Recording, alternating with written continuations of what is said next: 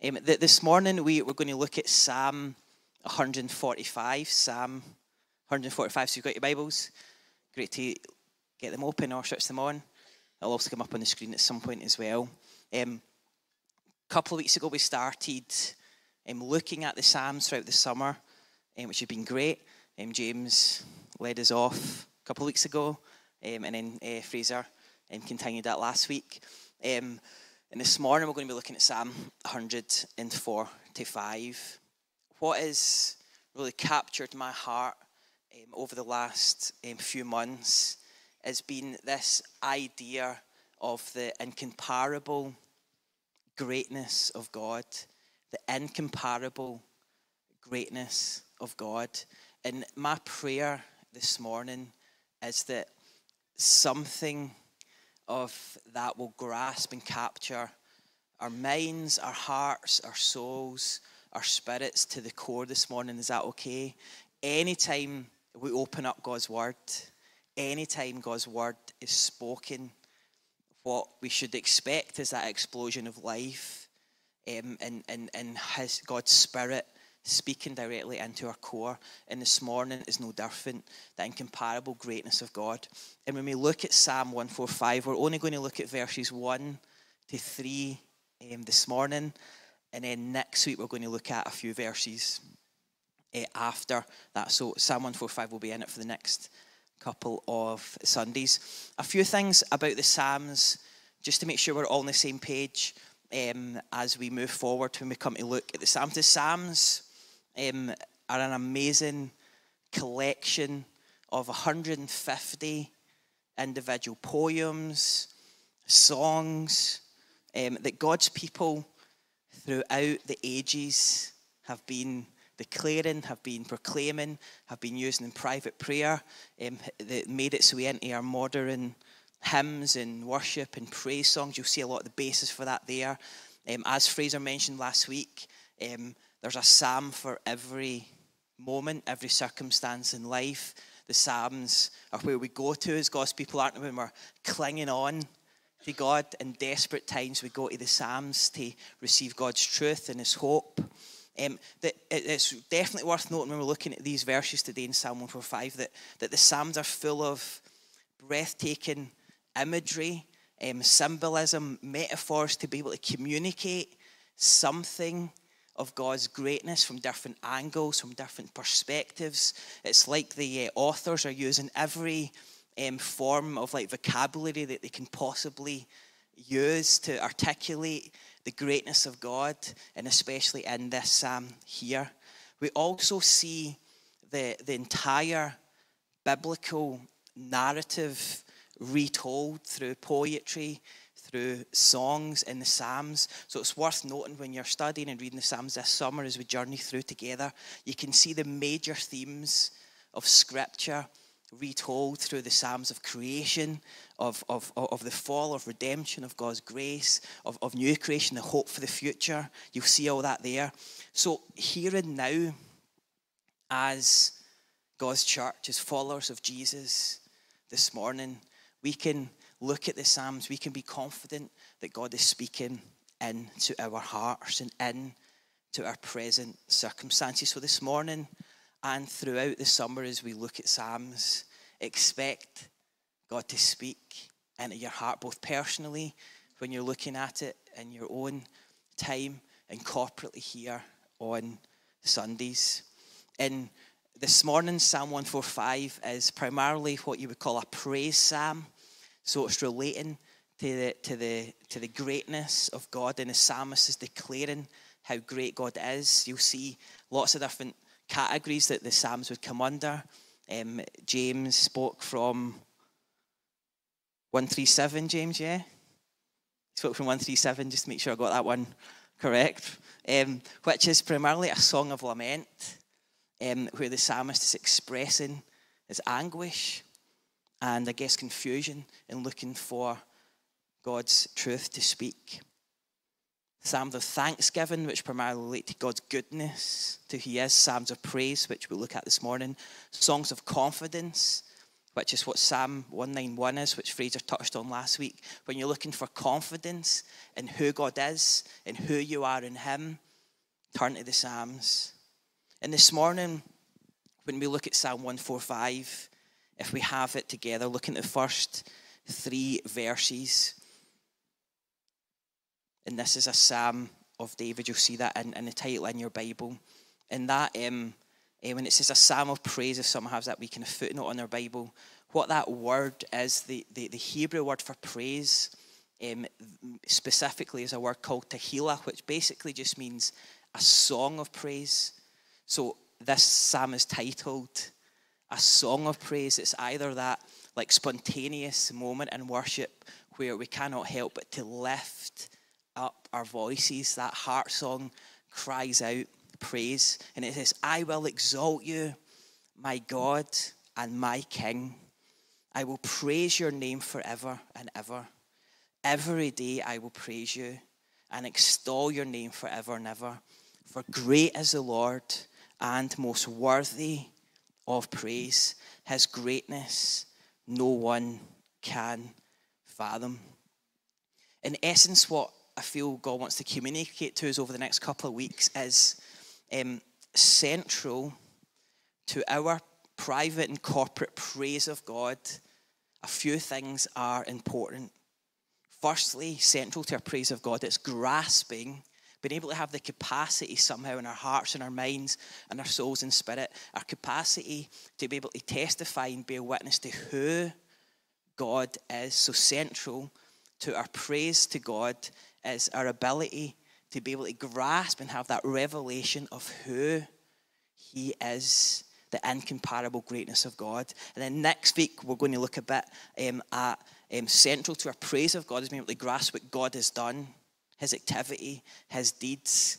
Um, his his uh, activity throughout history that you see in the person of Jesus and the pouring out of the Holy Spirit, etc., etc., and also his promises that what he promises to us. Because you see, if our hearts and our minds and our souls are captivated by who God is, by what He's done, and by what He's going to do, then our praise and our worship and our thanksgiving will overflow out of our mouths, out of our hands, out of our feet, and out of our lives. Yeah, out of our lives.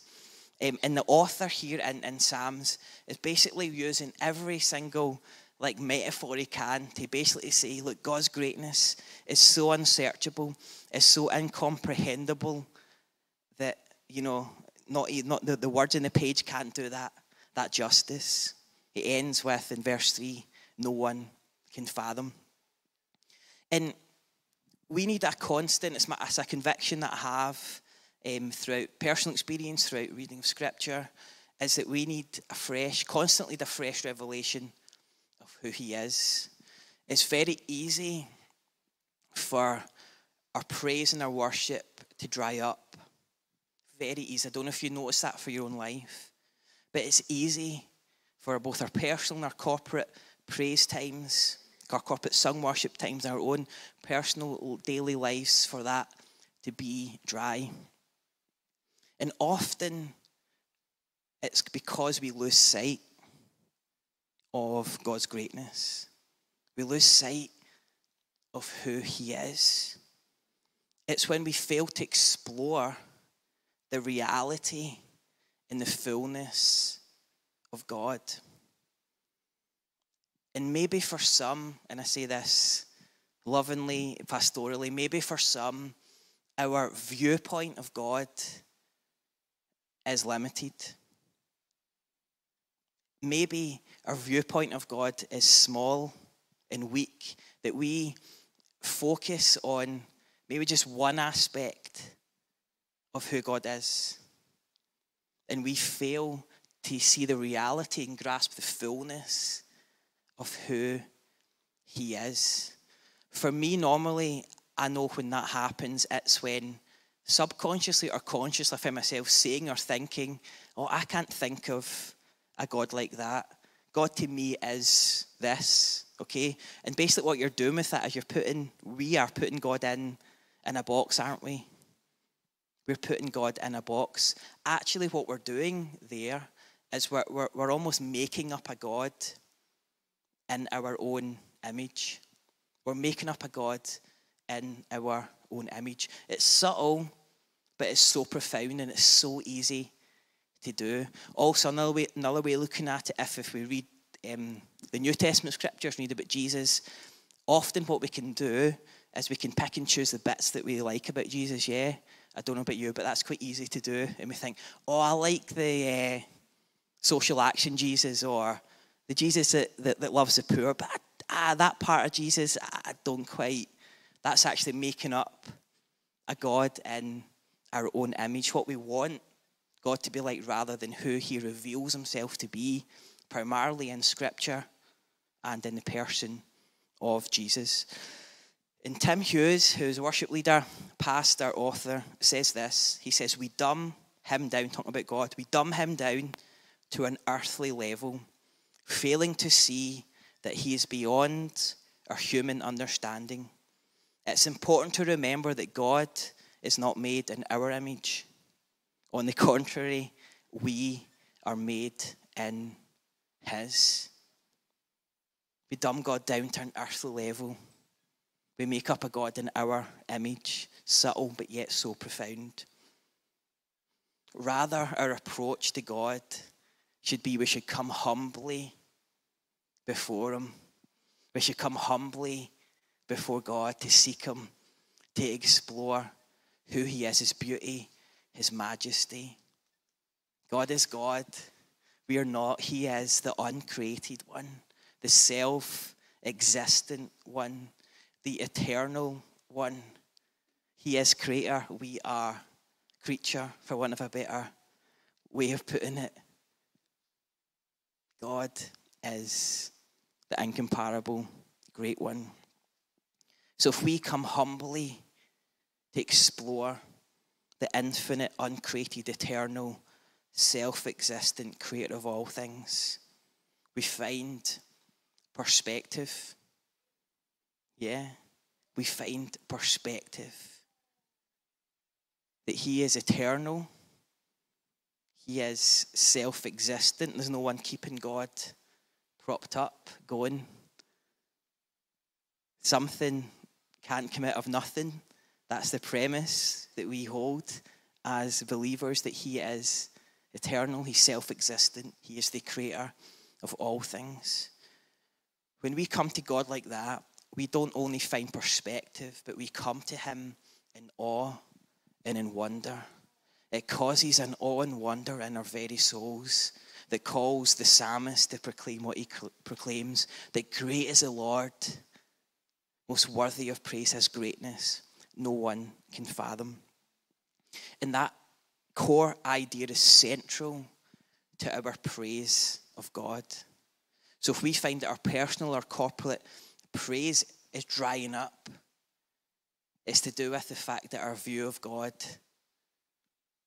is weak, is small in our hearts. And A.W. Tozer, who is a great theologian, author, pastor, um, his famous, famous quote, you'll see it retweeted and shared a lot on social media, um, but it is very profound. He says, What comes to mind when we think about God is the most important thing about us. What comes to mind when we think about God is the most important thing about us. And his maybe not so famous quote, but he does go on to say this. He says, For this reason, the gravest question before the church, which is you and me as God's people, is always about God Himself. The most important fact about any person is not what he or she at any given time may say or do, but what in their deep heart they conceive God to be like. He is the incomparable great God. And in Psalm 145, the psalmist declares his praise to God. He says, I will exalt you, my God, the King. I will praise your name forever and ever, and every day I will praise you and extol your name forever and ever. Here in verse 1, the psalmist declares, My God and my King. That is the psalmist's view of God. What comes to the psalmist's mind when he thinks about God? This is it. My God and my King. He's declaring the kingship and sovereignty of God. He is saying that God is on the throne. Nothing else comes close to his authority. There is no other authority that can compare to him. He is sovereign over all. When the psalmist thinks about God, that's the thing that comes to his heart and comes to his mind. And the, the, the psalmist responds in three um, distinct but complementary ways that I think is important for us to call out this morning. When he's offering his praise to God the King, this is the three distinct ways he says in verse 1 and 2. The first thing he declares is, I will exalt. And this means to lift high, to lift up to the highest place, i.e., there's no other authority but God.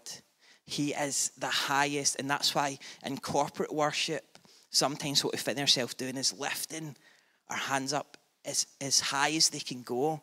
That, that is us, that's a symbol, that is us um, doing what we can with our bodies to say, God, you are on the throne, you're the highest. So if you're new to church and you're thinking, why is everyone lifting up, up their hands like that? I don't know why I'm standing on my toes, it's because I'm small. But that, that's not, it's not about us reaching up to heaven. That, that's, obviously, if that's me, then I'm, I'm snookered, aren't I?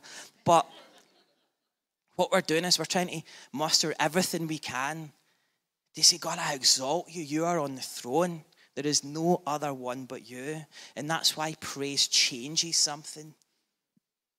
That's, that's why you can feel it shift in the atmosphere, even, can't you?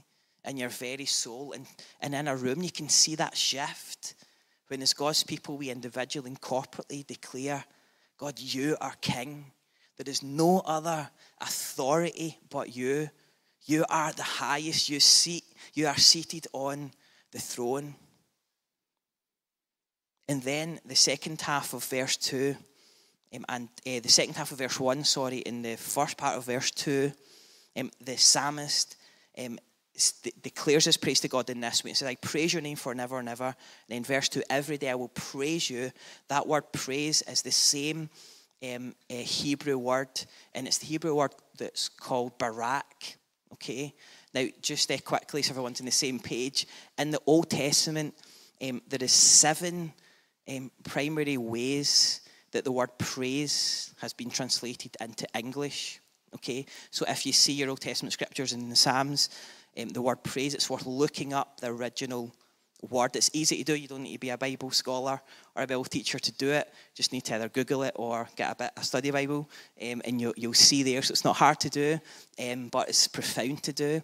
And um, because the, these seven um, Hebrew words, they have distinctions, um, that actually the psalmists are communicating something different and fresh with what they're saying. And this word barak, in some English translations, is translated the word bless um, in the ESV translation, if you use that, you'll see it not praise but bless. What that word barak means, it means literally to kneel or to bow.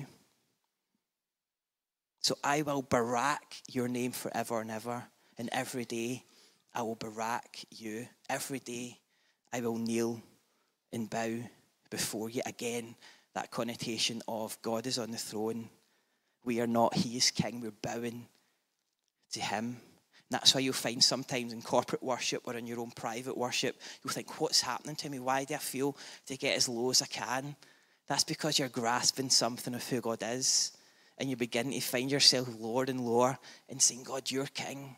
You're on the throne. I bow before you.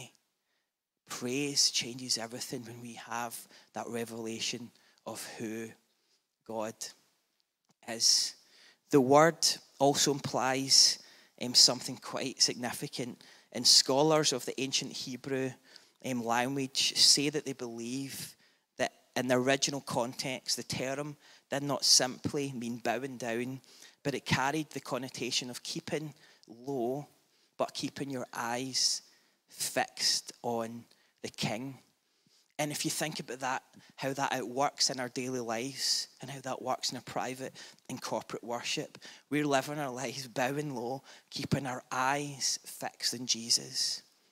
You know, it's so important in these corporate gatherings that everything we take into account. Eh? We, we love coming together, we love um, getting the right atmosphere, we, we love being able to have, have nice seats, have some nice coffee or tea, come in here nice music. All these things are so important, and I love that. I've worked hard, obviously, over the last five and a bit years since I've been here and working with the worship team and of me. All that's vital. It's so important.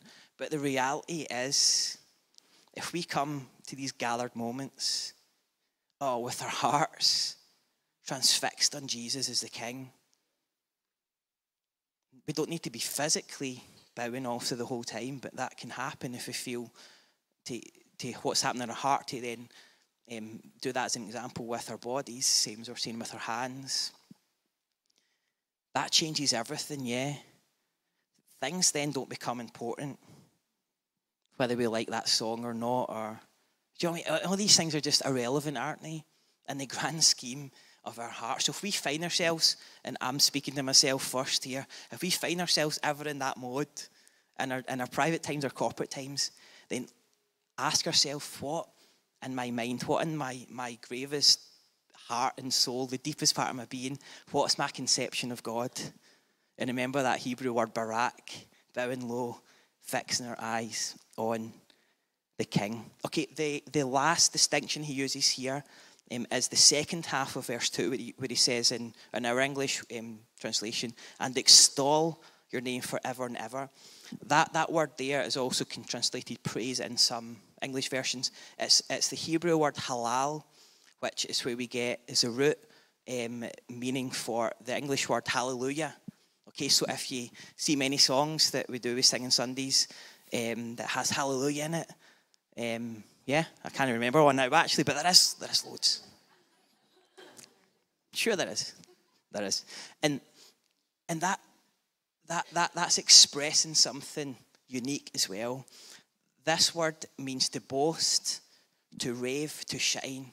It also means to be foolish in our praise to God. Not foolish for the sake of being foolish, but in the sense that King David in 2 Samuel, when he was undignified before the Lord and he began to dance, and he spun round and began to sing and began to shout in Psalm 149, let him praise or let him halal his name with dancing and make music before the Lord. You see, if our perception of God is weak and small, then we will be passive and we will be apathetic in our praise to Him and in our life, worship to Him and how we live that out in our daily lives. But if our viewpoint of God is one of His greatness and His kingship, then nothing will be able to hold us back.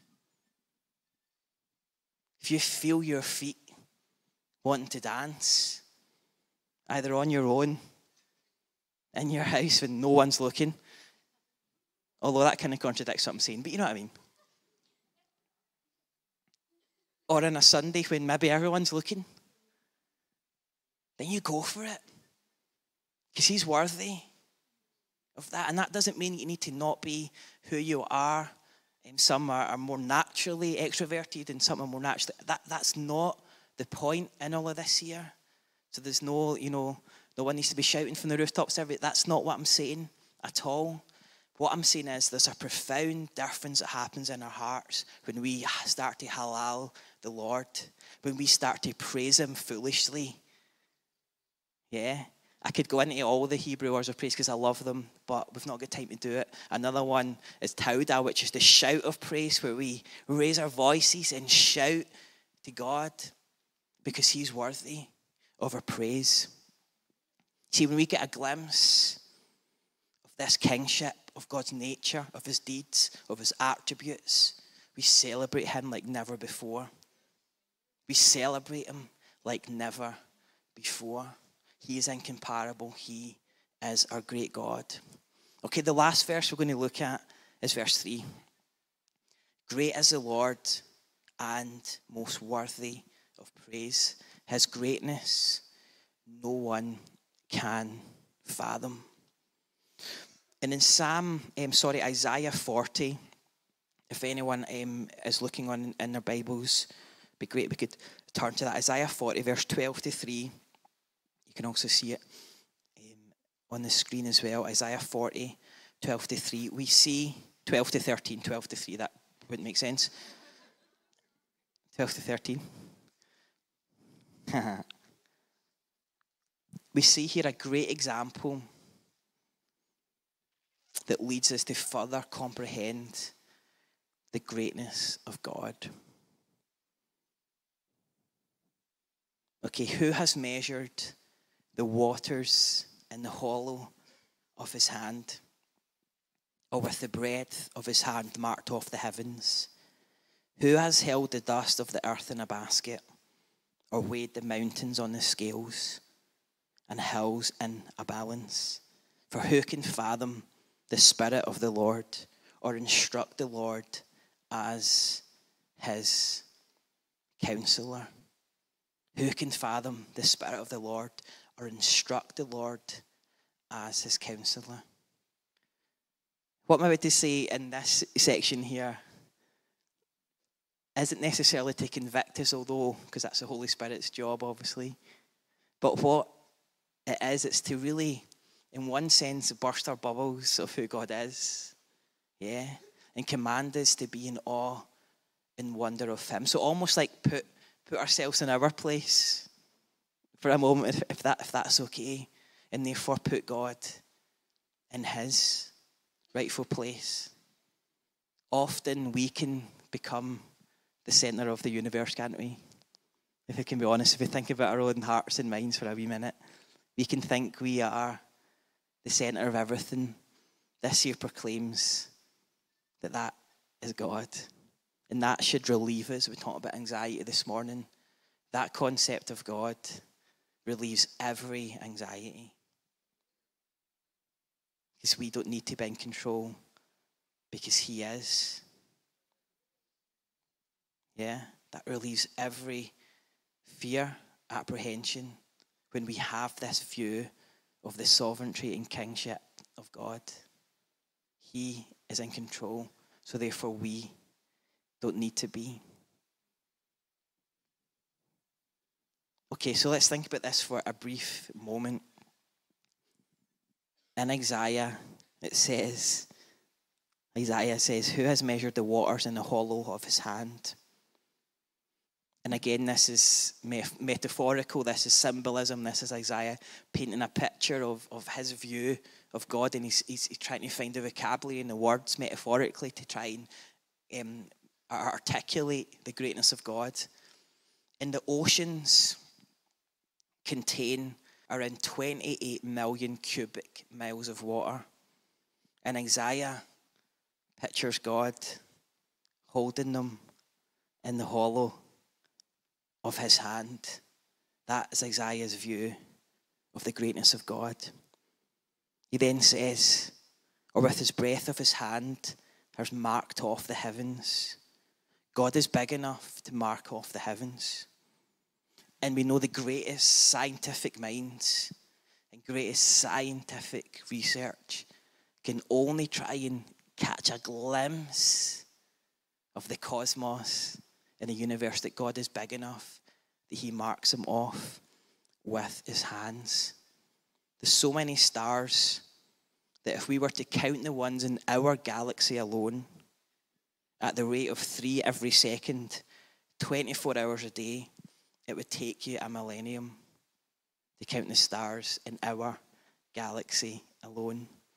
And we've seen a poignant reminder this week, haven't we, in the media, when you've seen the first NASA images from the James Webb telescope coming back, which literally blows our minds when we think about God marking off the heavens.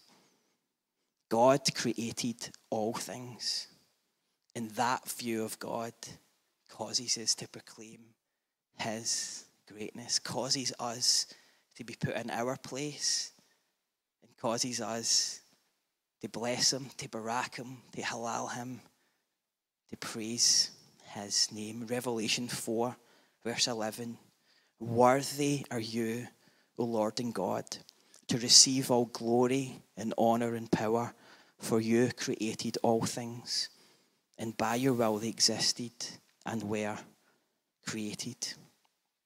The fact that God is creator should make us stand in awe. And Nicky Gumbel, who some might know from the Alpha Course, um, pastor um, of HTB in London, he says on August the 20th, 1977, Voyager 2, the interplanetary probe launched to observe and transmit the Earth data to the outer planetary system. It set off from the Earth, travelling faster than the speed of a bullet, 90,000 miles per hour. On 20th of August 1989, it reached planet Neptune, 2,700 million miles from the Earth. Voyager 2 then left the solar system. It will not come, come, one, come within one light year of any star for 950, 100,000 years.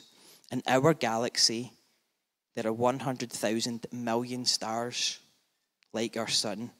Our galaxy is one of 100,000 million galaxies. In a throwaway line in Genesis, the writer tells us that he also made the stars.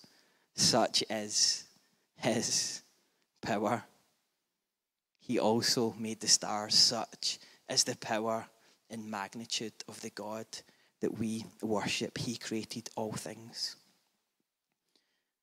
So we have a God who is so great that the biggest things that we know about the earth, the mountains, the oceans, the skies are small enough to fit in the hollow of his hands and to be weighed by his balances.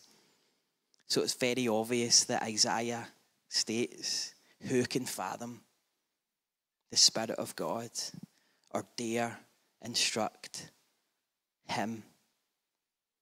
in the same way the psalmist in 145 says, Great is the Lord, most worthy of praise. His greatness no one can fathom. And Andrew Wilson, who's a theologian um, and pastor from London, he says this about Isaiah 40. He says, We need a revelation of the greatness of this God. In a world where there are no shortages of people lining up to advise God on how to do his job. Reflection of the great God described in Isaiah will burst our bubbles and bring us to our knees. If we have a picture of God's greatness in our souls, we will not argue with him nor apologize for him, but we will wonder at him and worship him for how great is our God. Amen. How great is our God.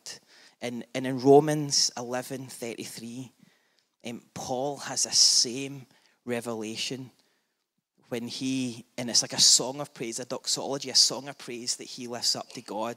And then he's written, if you study Romans, he's written intensely about God's sovereign plan through Israel, through, through Jesus, through his church, through the sending of his spirit. And, and at the end of it, he declares, he says, Oh, the depth of the riches of the wisdom and knowledge of God. How unsearchable are his judgments and untraceable his ways.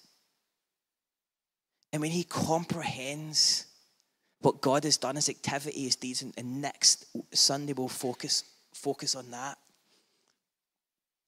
He says, God, how unsearchable are your judgments and untraceable your ways. When we have a revelation of the greatness of God, rather than dumbing them down to our own earthly level. It bursts our bubbles. We find perspective. We come in awe and wonder and worship. And our only response is to get as low as possible and fix our eyes on the King. So this morning, I pray as we've been looking at this scripture that our souls and our spirits and our minds are stirred to seek and humble ourselves before the greatness of God is incomparable greatness. I hope our hearts are stirred in our corporate and our private praise times to extol Him, to lift Him up to the highest place, to bow before Him. And this week, as we're looking at this psalm, let these words be in our hearts. I will extol you, my God, my King. I'll praise your name forever. Every day I will praise you and extol your name forever. For great is the Lord, most worthy of praise. His greatness no one can fathom. And back to the A.W. Tozer question what comes to mind when we think about God is the most important thing about us? What comes to our mind this morning when we think about God? It's the most important thing about us. What picture do we have in our souls of the incomparable greatness of God? So let's continue, church, to lean into Him, to humbly seek Him, to worship and praise His incomparable greatness as we keep our eyes fixed on God, our King.